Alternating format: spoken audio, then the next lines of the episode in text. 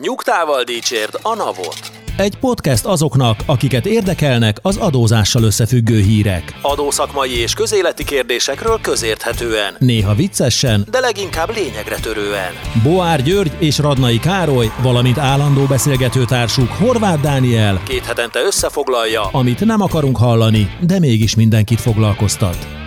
Sziasztok! Ez itt a Nyugtával dicsérd a NAV-ot podcastunkkal, két hetente a legfrissebb adózási hírekkel foglalkozunk állandó szakértőinkkel, Radnai Károllyal. Sziasztok! És Boár Györgyel. Sziasztok! Én Horváth Dániel vagyok. Nos, az elmúlt két hét közvéleményét abszolút elfoglalta a globális minimumadó kérdése. Mi is ezzel a hírrel kezdünk. Hát most már tudjuk, hogy ez vagy ördögtől való, vagy éppen egy megváltó, de vajon hol az igazság talán a kettő között? Kalotai Kálmán, a Corvinus Egyetem tanára tollából jött ki a napokban egy cikk, ami egy elég érdekes elemzést tartalmaz a globális minimumadóról úgy általánosságban, illetve Magyarország jelenlegi vétójáról és azzal kapcsolatban a várható fejleményekről. Szerintem a hallgatók kedvéért, hogy mert megint a globális minimumadóról beszélünk, és már megint miért beszélünk a globális minimumadóról. A helyzet súlya az szerintem most nem abban van, hogy ez most jön, és mennyire lesz rossz a cégeknek, hanem az, hogy Magyarország ezt egy bizonyos politikai helyzetben elkezdte használni, mint kvázi zsarolóeszköz, és ennek milyen következményei lehetnek, és erről szólt ez a nagyon jó cikk, a portfolio.hu-n jelent meg, mindenkinek ajánljuk. Amit érdemes tudni erről a dologról, hogy akik már régebben hallgattak minket, azok már szerintem ezt betéve tudják, de akik mostanában kezdtek el minket hallgatni, hogy ez egy ilyen hosszú ideje, ilyen húz meg, erez meg játék volt Magyarország és az OECD, illetve az egyéb a globális minimumadó bevezetésében érdekelt tagországok között. Ez igazából inkább a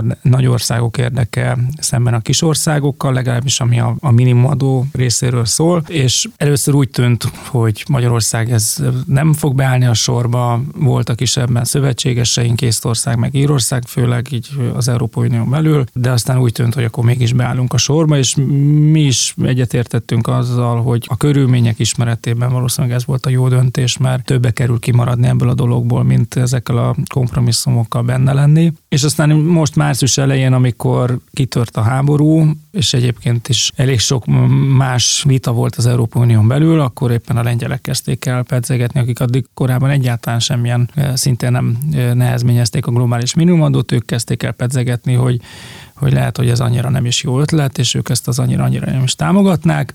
Amihez aztán csatlakoztak az észtek is, és most hirtelen a lengyelek mégiscsak rájöttek, hogy ez egy jó ötlet, és akkor ők ezt támogatják, és akkor meg mi húztuk be a féket, és itt kialakult egy olyan szituáció, ahol most legalábbis a sajtóhírek szintjén, de úgy tűnik, hogy az Európai Unió ezt kicsit megelégelte, hogy úgy gondolja, hogy eddig minden tagországnak az igényei azok ki lettek elégítve, és nem nagyon tud mit kezdeni Magyarországgal. Most én csak a politikai retorikát ismétlem, nem nagyon tud mit kezdeni Magyarországgal a tekintetben, hogyha ilyen problémái voltak, akkor ez fél évvel ezelőtt is ismert probléma volt, miért nem akkor mondta, vagy két hónappal ezelőtt, miért akkor mondja, amikor éppen a lengyelekkel megállapodnak, és hát engem is beleértve, és sokan osztjuk azt a véleményt, hogy valószínűleg nem a globális minimumadóval van a probléma, hanem az EU-val az egyéb kérdésekben egyet nem értés, és itt egy kvázi zsarolóeszközként lett ez most bedobva, ami miatt aztán az EU-ban elindult az a gondolkodás, hogy jó, akkor lehet, hogy megcsináljuk nélkületek. Igen, a francia soros elnökség felvetése volt itt az utolsó napokban, ugye nemrég átadták az elnökséget, hogy egy megerősített együttműködés keretében kerülnék ki Magyarországot, de visszatérve itt még a cikkírónak a felvetéseihez, mert erről is fogunk majd hamarosan beszélni, erről a megerősített együttműködésről. Itt azért szerintem azt érdemes tisztázni, hogy annyiban mindenképpen árnyalt a kép, hogy a globális minimumadónak kihatása van a nemzetközi adózási versenyre. Tehát egyrészt feltételezzük, meg azt gondolom, hogy belátható, hogy a nemzetközi adózási verseny az létezik. Tehát mindenki próbál külföldi tőkét bevonni, hogyha a saját termelőkapacitásai ilyen szempontból végesek, vagy kisebb országok meg pláne, és ebben az adózási versenyben Magyarországnak kifejezetten taktikája volt, hogy a társasági adó szintjét azt alacsonyan tartja, az effektívet meg pláne. Erre a globális minimumadó ez nincsen túl pozitív hatással, egyébként szerintem még még akkor sem, hogyha amúgy Magyarország föntartja a 9%-os társasági adót, hiszen a nagy multinacionális csoportoknak egységesen valahol ezt a 15%-ot majd meg kell fizetni. Az már egy másik kérdés, hogy ha Magyarország úgy dönt, hogy ebből a globális minimumadó bevezetéséből kimarad, akkor az milyen kihatásokkal jár ránk? Tehát azt gondolom, hogy azokat az előnyöket, amiket eddig az adózási versenyben az alacsony TAO kulcs révén élveztünk, azokat egyrészt túlnyomó részt elveszítenénk, másrészt pedig olyan plusz bevételi forrásokról mondanánk le ezáltal, amiket meg máshol meg fognak fizetni. Tehát ez legegyszerűbb példa, hogyha Magyarország nem lesz jogosult beszedni ezt a kiegészítő adót, ami a globális minimumadó 15%-a, meg a magyar 9%-os TAO kulcs között húzódik, az nem azt jelenti, hogy nem fogja beszedni más, hanem majd mondjuk például, mivel ezek a cégcsoportok jellemzően nem magyar honos anyavállalattal rendelkeznek, hanem mondjuk mit tudom én, egy némettel, de tök mindegy, mondhatnék más példát is, akkor majd a német adóhatóság beszedi ezt a pluszpénzt, mi meg itt leszünk ugyan a 9%-os TAO-nkkal, de nem sokra megyünk vele. Szóval, hogy az a felvetés szerintem abszolút releváns, hogyha már itt vagyunk, és ennyi ország belement a bevezetésbe, tulajdonképpen az EU-ból már csak mi nem, akkor ebből már többe kerül nekünk kimaradni, mint belekerülni. Érdekes, és a cikk is kitér erre a dologra. Szerintem egyébként egy ilyen minőségében és tartalmában egy kiemelkedő cikk, én már mert hiánypótlónak érzem ezt a stílust, meg ezt a tartalmat az adószakmai kérdésekről való diskurzusban, a közvélemény szintjén, tehát nem szakmai szinten, hanem tényleg az egyik vezető hírportálnak a kezdőlapján. Majd ki fogjuk tenni a linket valahova a Facebook posztunk alá, és akkor ott mindenki meg tudja nézni. De amire rá akartam világítani, hogy ez szerintem az egészben egy tök érdekes dolog, hogy a nemzetközi adóversenyt azt abszolút károsnak tekintjük, tehát ez egy ilyen axióma, és nem vagyok 100%-ig meggyőződve arról, hogy ezt muszáj így elfogadnunk axiomának. Vagy inkább felteszem a kérdés felétek is, hogy egyáltalán ez tényleg axióm, ez tényleg ennyire triviális, hogy ez az adóverseny, ami kialakult az államok között, ráadásul a jövedelemadóknak a terén, és ráadásul a társasági adónak a terén,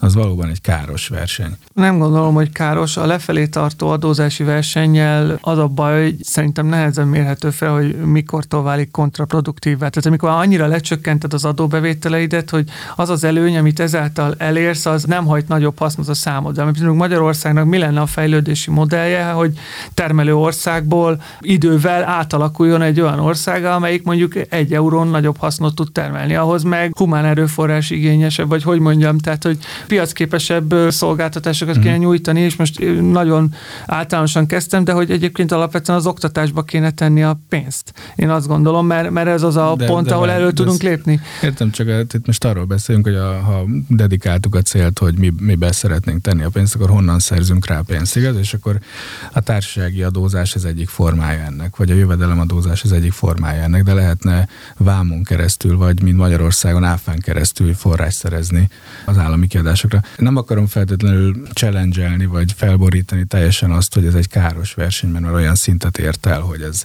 esetleg fenntarthatatlan. Én inkább csak árnyalni szerettem volna a képet, hogy ez bizonyos székből nézve biztosan rettenetesen káros. És erre ki is tér talán a cikk is, hogy alapvetően ez a fejlett országoknak az igénye, ez a globális minimumadó rendszer. Most én elengedném a magyar álláspontnak a magyarázatát, mert hogy valószínűleg nem tudjuk felfejteni tökéletesen, hogy mi itt a mozgatórugó, azért akkor ez adott egy olvasatot ennek, ami a legvalószínűbbnek tűnik, de hogy önmagában azt szerintem a diskurzus az nem ártana, hogyha zajlana arról, hogy ez a globális minimumadó nekünk, már úgy általában mindenkinek ez valóban a megoldás.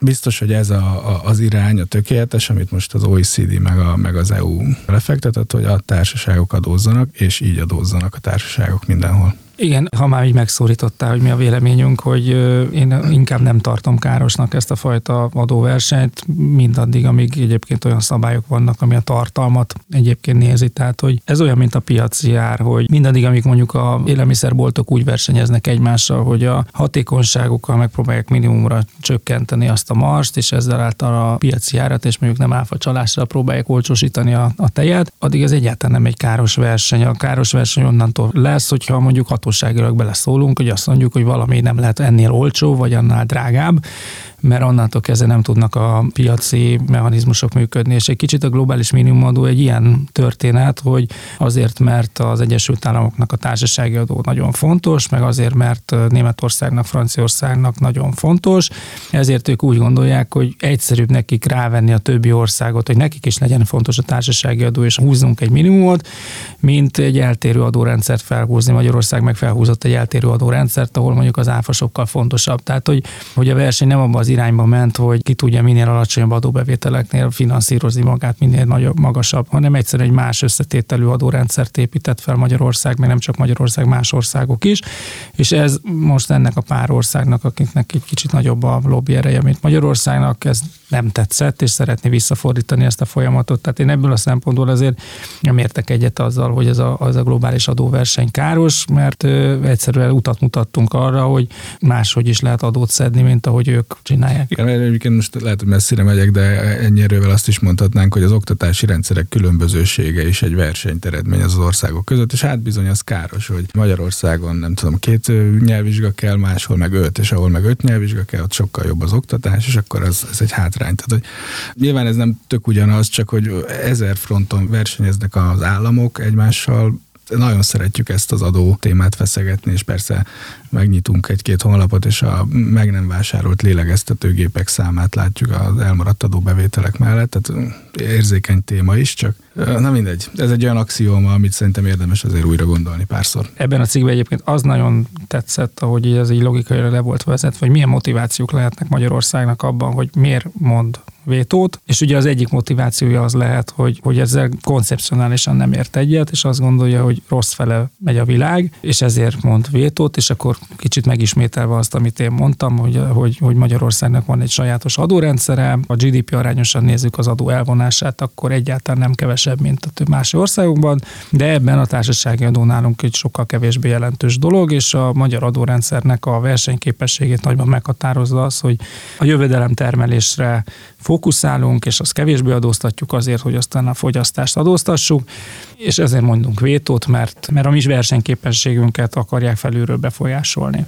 De erre írja a cikk írója, hogy ha ez lenne, akkor be se kellett volna állnunk a sorba, hát hogy akkor igazából már tavaly októberben sem kellett volna rámondanunk, hogy igen, meg igazából amikor mondták a lengyelek is március elején, hogy nem, akkor is mondhattuk, hogy milyen kéréseink lennének még, hogy ezeket az aggodalmainkat lehessen orvosolni, így utolsó pillanatban bedobva azért ez nem túl hiteles. És akkor ezért aztán rátér a cikkírója is arra, hogy valószínű, hogy sokkal inkább arról van szó, hogy igazából helyzetbe szeretnénk hozni magunkat, ugye még mindig nem kaptuk meg az EU-tól a sok milliárd eurós RRF támogatást, miközben a lengyelek egyébként megkapták, tehát mi vagyunk már csak az utolsók, és hogy hát szeretnénk minél inkább olyan helyzetet teremteni az EU-nak, hogy egy alkuba kényszerítsük őket, hogy igen, akkor, hogyha te szeretnéd a globális minimumadót, akkor viszont nekünk légy szíves adod ezt a pénzt. Ugye ez az a helyzet, ahol engem nagyon emlékeztet arra, amit az orosz olajjal kapcsolatos hiszti is volt, hogy kijátsszuk a kártyáinkat, most már mindenki érti, hogy mit csinálunk, és hogy ez politikailag nagyon nem fog egy idő után senkinek sem tetszeni, és dafke sem fognak velünk megegyezni, mert hogy azt látják, hogy hát akkor itt igazából a magyarok bebizonyítják, hogy az EU-ban mindent lehet, mert hogy kicsit megváltoztatjuk a szabályokat, kicsit verjük az asztalt, és akkor utána aztán muszáj lesz megállapodni, és ugye az orosz olajnál is ugye az a helyzet állt elő, hogy hát nem tudom, hogy ennyire tudatlanok voltunk, vagy nem vettük figyelembe, de hogy ott volt ez a helyzet, hogy az EU dönthet úgy is, hogy egyszerűen megvámolja az orosz olajat, és az olcsósított orosz olajat hirtelen drágává teszi, amitől aztán mindenki objektív el fog fordulni az orosz olajtól. Most úgy is tűnik, hogy ez lesz a hosszú távon a megoldás, amivel Magyarország egyértelműen veszít. Nem azért, mert mint hogyha vámbevételek vagy az áfa bevételek nem gazdagítanák a magyar költségvetést, csak pont a vámnál a 75% az megy a központba, tehát nem mi járunk jól, hanem az EU azzal, hogy az orosz olajat megvámolják, és illetve, hogy hát nem lesz olcsó az orosz olaj, akkor kétszeresen leszünk mi gondban, mert egyrészt a finomítóink erre vannak optimalizálva, másrészt pedig, ha más nem tudunk finomítani, akkor aztán még nagyobb lesz az a árfeszültség, ami már most is benne van a gazdaságban.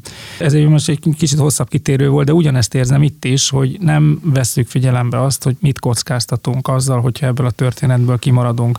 Mert az OECD-nek tagjai vagyunk, és ez egy OECD által javasolt és elfogadott adóintézmény lenne, ez a globális minimumadó, ehhez nem kell EU tagnak lenni, tehát nincs olyan szabály, hogy ha az EU-ból valaki nem támogatja, akkor ez a dolog nem tud működni. Az EU-nak vannak sajátos szabályai, ami kicsit szembe megy ezzel az OECD-s elképzeléssel, de hogy azért ez az országokon múlik, tehát ez simán elképzelhető, hogy bevezetésre kerül Magyarország nélkül.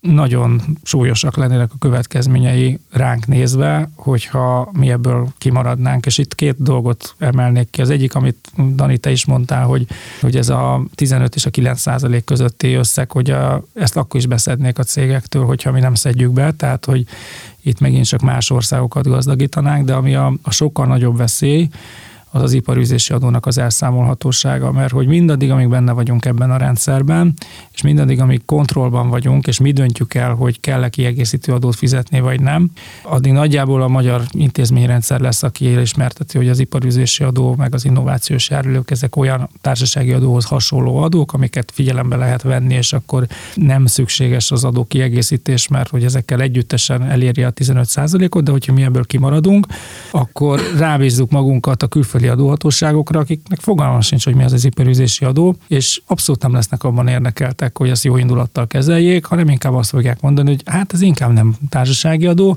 tehát amellett, hogy Magyarország beszedi az iparűzési adót, még lehet, hogy erre jutóan is veszedik külföldön az adót, és hát ez egy nagyon súlyos, tehát hogy ha ez megtörténne, akkor ott Magyarország tényleg nagyon komoly versenyhátrányba kerülne, sokkal komolyabb versenyhátrányba, mint hogyha most szeretjük, nem szeretjük, de beállnánk a sorba. És van egy-két adónem még, ami a Hipa mellett érdekes lehet szerintem. Ja, Robin Hood például. Vagy... Tehát, hogy szerintem ez egy nagyon fajsúlyos szempont, hogy ha benne vagyunk és tudjuk alakítani a rendszert, akkor talán kevésbé lesz ez nekünk rossz. De hogy kimaradunk-e vagy nem? Hát ezzel kapcsolatban hadd idézzek Bruno Lamertől, a francia gazdasági és pénzügyminisztertől, aki így nyilatkozott múlt héten csütörtökön. A minimumadót a következő hónapokban Magyarország nélkül vagy Magyarországgal együtt, de be fogjuk vezetni. Franciaország együttműködve az EU gazdasági biztosával dolgozik azon az eljáráson és megoldáson, aminek a lehetőségével élve Magyarország vétóját megkerülve is bevezethetné a globális minimumadót. Ugye ez is azt mutatja, hogy közösségi szinten mennyire tartják fontosnak ezt a célt, és ezzel kapcsolatban nyilatkozott legutóbb a pénzügyminiszter, hogy Franciaország egyrészt a saját kudarcának érzi, hogy ebben a fél évben nem sikerült érdemi előrelépést elérnie ezen a téren, másrészt nem engedi el ennek a kérdésnek a kezét, és a továbbiakban is azt a megoldást keresi, és mi lehet ez a megoldás? Ez lenne ez a megerősített együttműködés, ami igazából arra szolgál, hogyha egy adott intézkedést, ami egyhangú támogatást igényelne az EU tagállamok részéről, valaki vétóz, de van legalább 9 olyan EU tagállam, aki egyetért benne, akkor ők gyakorlatilag egy ilyen belső közösséget alkotva vezethessenek be bizonyos intézkedéseket. Ezekre egyébként volt már példa korábban is az EU-ban. Szóval a politikai klíma egyértelműen az, és az látszik, hogy ha mi kimaradunk ebből, akkor arra nem az a reakció, hogy jó, akkor aláírunk bármit, kedves Magyarország, csak teljesítsétek a feltételeket, hanem az, hogy jó, akkor akárhogy is, de megoldjuk máshogy. Hát igen, és szerintem az egy fontos dolog, és itt ez a közbeszédben is úgy van, hogy mi ezt megvétóztuk, mint hogyha ez a dolog megvétózható lenne, de itt szerintem ez a legfontosabb tanulság, hogy ez nem egy ez egy OECD által elindított folyamat, nem az EU által elindított folyamat, ami ez az EU is csak igazodik, és mi ezt itt megvétózhatjuk, de ez a folyamat már elindult, EU kívüli országok is be fogják vezetni, tehát hogy itt nem az a mozgásterünk van, mint amit itt a magyar kormány szeretne gondolni. Meglátjuk a következő hetekben, hogyan alakul a globális minimumadó kezdeményezésnek a sorsa, és ebben Magyarország szerepe, de most evezzünk hazai vizekre. Már korábban is többször foglalkoztunk a folyamatosan növekvő adóbevételekkel, de hát a Magyar Nemzeti Banknak a napokban megjelent inflációs jelentéséből egészen extra számok láttak napvilágot. Az MNB friss elemzése szerint ugyanis olyan magasak az adóbevételek, hogy májusig közel 20%-kal haladták meg az idei adóbevételek az egy évvel korábbi összeget, és ráadásul ez a szám már az SZIA visszatérítés hatásával is korrigált.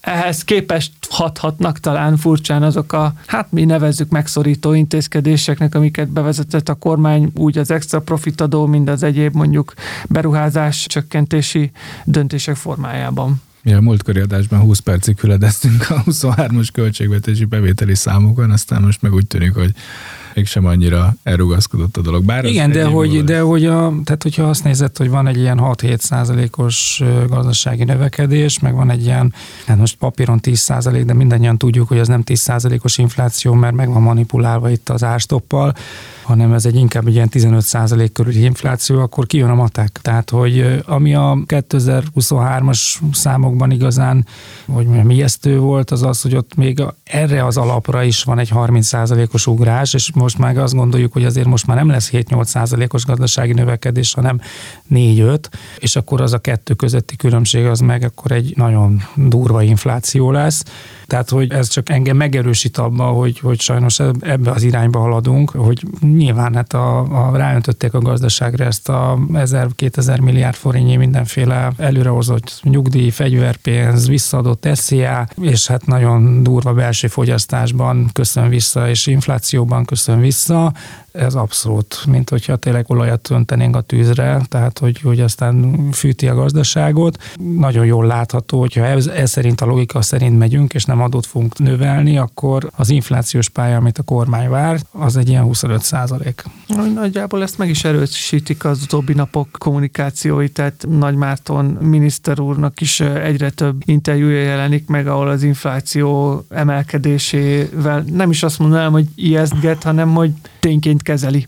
Tehát én azt gondolom, hogy szokták mondani, hogy a hatósági árak az infláció letörésére kerültek bevezetésre, igaz vagy nem, szerintem ezen el lehetne vitatkozni, de hogy alapvetően ez egyrészt nem alkalmas az inflációnak a hosszú távú letörésére, másrészt ezt már amúgy is magas infláció tényként kezeli a kormány. Úgyhogy szerintem ezzel mi is számolhatunk a továbbiakban. Igen. Még talán annyi kiegészítés, hogy itt a napokban nyújtották be az adótörvény módosításokat, és abban egyébként nem látunk olyan korábbi rendeleti úton benyújtott különadók mellett, most nem, ezekben az adótörvény módosításokban nem látunk olyan intézkedéseket, amelyek egyébként további adóbevételek generálása céljából lettek volna benyújtva, hanem csak igazából a szokásos logikai hibák, meg finomítások, igazítások vannak benne, igazából nagy grandiózus dolgokat, semmit nem látunk benne. Ami érdekes, hogy a KATA törvényt azt úgy, ahogy van, berakták. Ez egy speciális jogtechnikai megoldás, hogy manapság csak úgy lehet módosítást eszközölni egy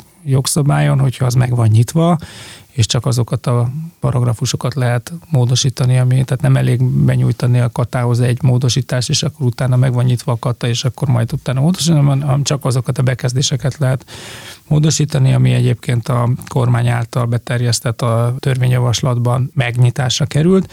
Hát erre most a kormány úgy reagált, hogy az egész kata törvényt betette újra a javaslatba, szóra ugyanazt, mint ami most van, pont azért, hogy most mennek az egyeztetések, hogy nem akarta korlátozni a saját mozgásterét, hogy nem tud bármihez hozzányúlni.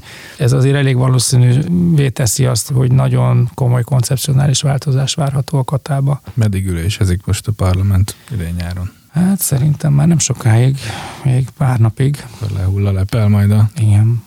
Nem tudom, hogy mikor fogunk ezzel kapcsolatosan friss információkhoz jutni, mert még a napokban is az volt Talai András államtitkár úrnak a kommunikéje, hogy a katával való foglalkozás az folyamatosan zajlik, és még a tárgyalási fázisban vannak, tehát szerintem még nem teljesen letisztázottak a vonalak, hogy fog ez a... Simán elképzelhető egyébként, hogy nem fog történni semmi, és azt mondják, hogy ősszel folytatják, és visszavonják a törvényjavaslatot. Tényleg a katával kapcsolatban jelenleg bármit elképzelhető, fontosnak tartok, azt tudom, hogy, vagy az látszik, hogy jelenleg egy bizonytalanságot jelenthet ez a mostani katásoknak, hogy akkor jövőre maradhatnak ebben az adózási formában, vagy ne talántán egy másikat kell választaniuk. De ha már adóemelésekről beszélgetünk, nos, hát ez nem csak Magyarországon zajlik, és nem csak Magyarországot érinti, hanem közvetlen berkeinket is.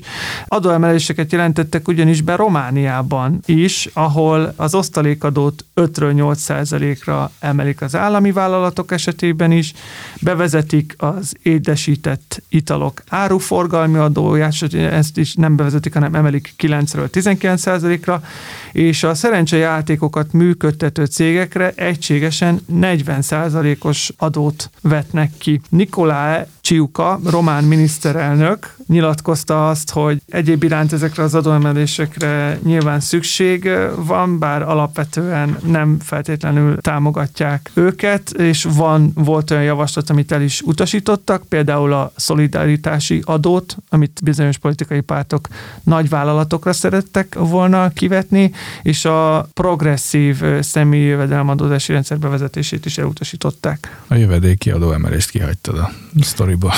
Ja, igen, jövedéki adó is. Hasonló mintázat. Igen, a dohánytermékek és összes italok jövedéki adója is emelkedik Romániában. De megint örömmel látom, hogy van egy ilyen magyar kezdeményezés, amit már átvettek, az édesített italok áruforgalmi adója, tehát ez a netának a romániai verziója, amit akkor ők most 9-19%-ra növelnek. Romániát nagyon gyakran emlegetik egy lapon Magyarországgal, hogy nagyon agresszív gazdaságpolitikát folytatnak, és ők is állandóan a gazdaság fűtésében érdekeltek, és hát aztán utána ugyanazokkal a problémákkal szembesülnek, hogy nem csak a gazdaságot tudják fűteni, hanem utána az állami költekezést is, és az állami költekezés miatt aztán egyre nagyobb lesz a költségvetési hiány, és aztán utána az adóbevételeket is hiába egyébként ott is növekednek nagyon dinamikusan az adóbevételek, de aztán mégis növelni kell, tehát hogy ebből a szempontból olyan nagyon érdekes tandem alkot Magyarország és Románia, hogy kis időeltolódással a románok mindent egy kicsit korábban kezdenek, korábban kezdték itt ezt a gazdaság felfűtését, és aztán korábban kezdődtek náluk is a költségvetési bajok, úgyhogy lehet, hogy érdemes figyelni azt, hogy ők mit csinálnak, vagy mi történik, nem azt, hogy mit csinálnak, mert hogy ott nem olyan stabil a kormány, mint nálunk, de hogy mi történik náluk, mert az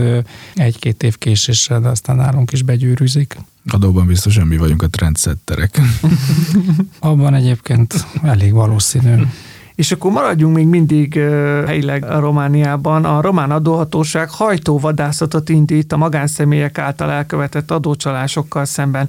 Elsősorban azokat az eseteket vizsgálják, amikor kirívó az eltérés a hivatalosan bevallott jövedelem és a felhalmazott vagyon között. Az akciót az adóhatóság alig egy hónapja kinevezett vezetője jelentette be, ismertetve, hogy az ellenőrzési főosztály által 20 millió polgár adatainak feldolgozása és kockázatelemzése alapján született ez a döntés.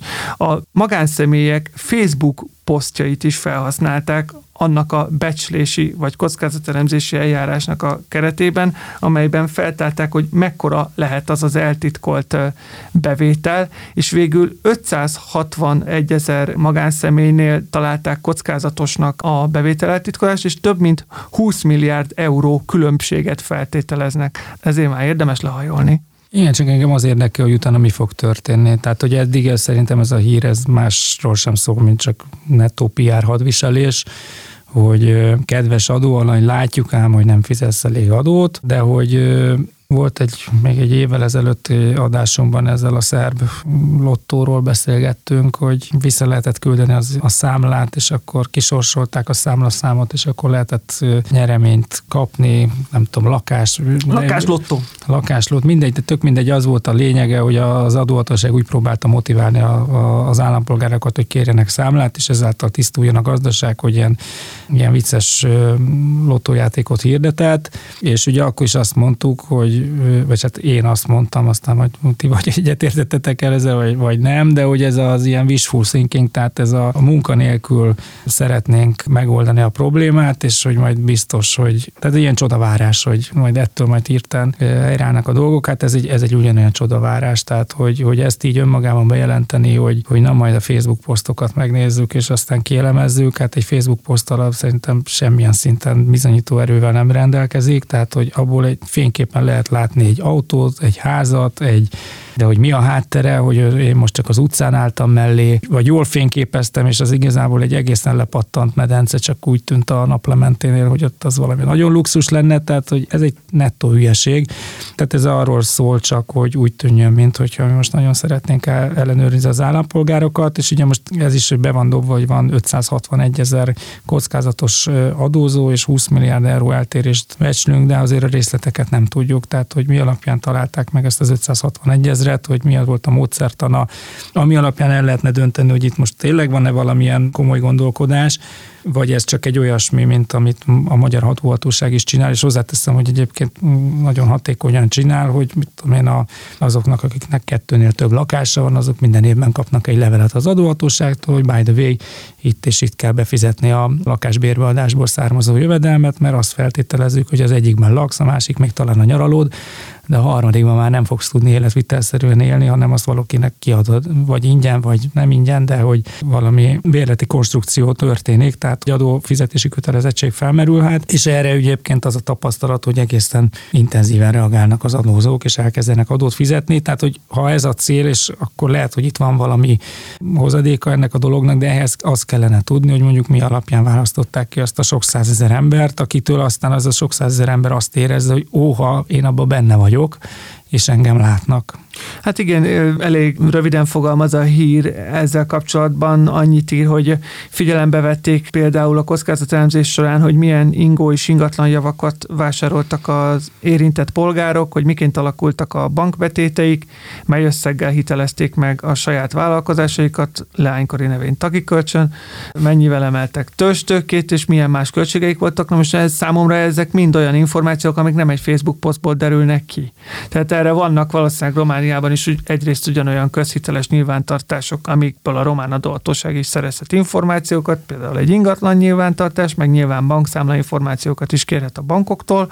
Inkább csak azt érzem, hogy fölpörgették a kockázatelemzést, és jobban figyelnek egy kicsit erre. Hát igen, de hogy ha az a célom, hogy 20 milliárd eurót beszeretnék hajtani, akkor lehet, hogy egyszerűen tényleg elindítom ezt a kockázatelemzést, felveszek plusz állományba rengeteg ember, de nem verem nagy dobra, hogy most éppen ezt csinálom, hanem amikor már látszódnak az eredmények, akkor azt mondom, hogy már levizsgáltunk 100 000 embert, ebből 50 000 embernél adóhiányt állapítottunk meg, ebből ennyi és ennyi plusz bevétel keletkezett. És akkor tényekről beszélünk, és akkor azt tudjuk mondani, hogy a következő fázisban megyünk arra, hogy, és akkor annak van már egy figyelemfelkeltő, meg egy félelemfelkeltő ereje, vagy az is lehet egy taktika, hogy azt mondom, hogy ez is ez lesz a célunk, de aki úgy érzi, hogy most meg van szólítva, az itt és ilyen módon tud adót fizetni.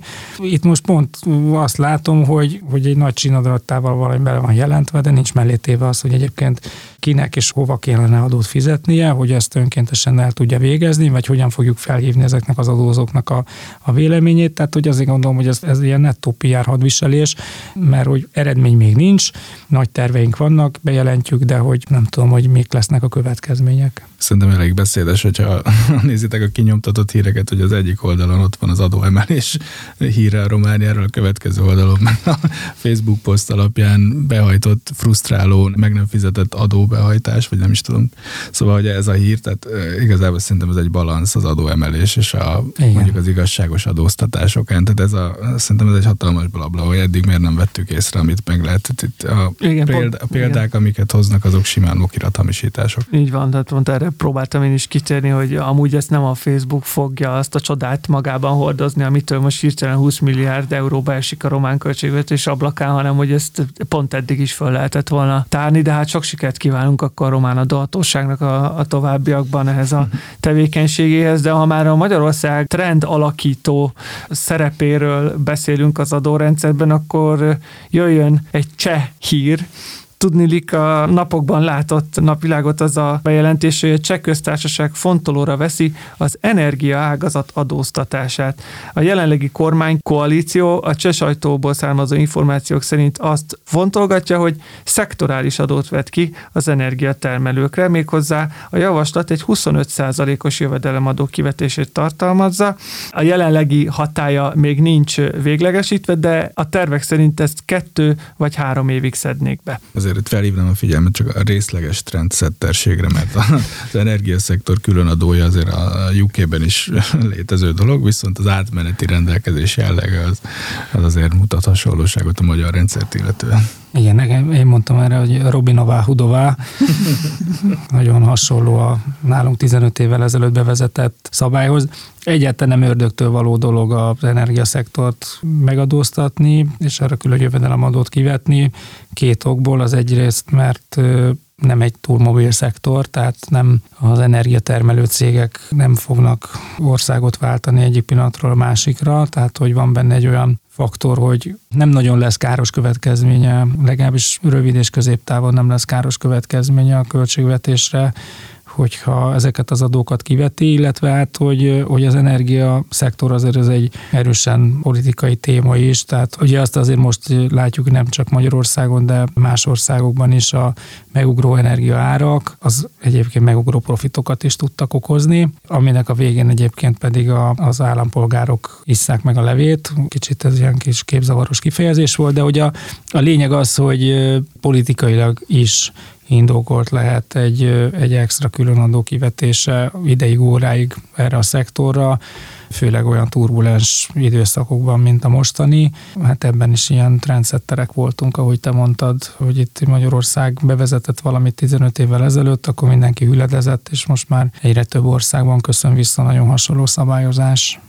De azért majd ezt az ideiglenes jelleget meglátjuk, mert ha már itt a trendteremtő képességnél tartunk, nálunk is ideiglenesen került a kiskereskedelmi adó bevezetése, aztán most milyen jól emelgetjük, és már egy konkrét fix adótételről beszélgetünk. Minden esetre a csehek erről most még csak gondolkodnak, úgyhogy meglátjuk, hogy mi sül ki ebből. A mai napra azonban ennyi hírünk jutott. Köszönjük szépen a figyelmeteket, kedves hallgatók, találkozzunk legközelebb is. Sziasztok! Sziasztok! Mindenkinek jó nyaralás, sziasztok! A Nyugtával dicsérd a NAV-ot podcast adását hallottad. Az elhangzott kijelentések és vélemények a műsorvezetők és vendégeik magánvéleményét tükrözik. A műsornak nem célja az adótanácsadás, és nem is minősül annak.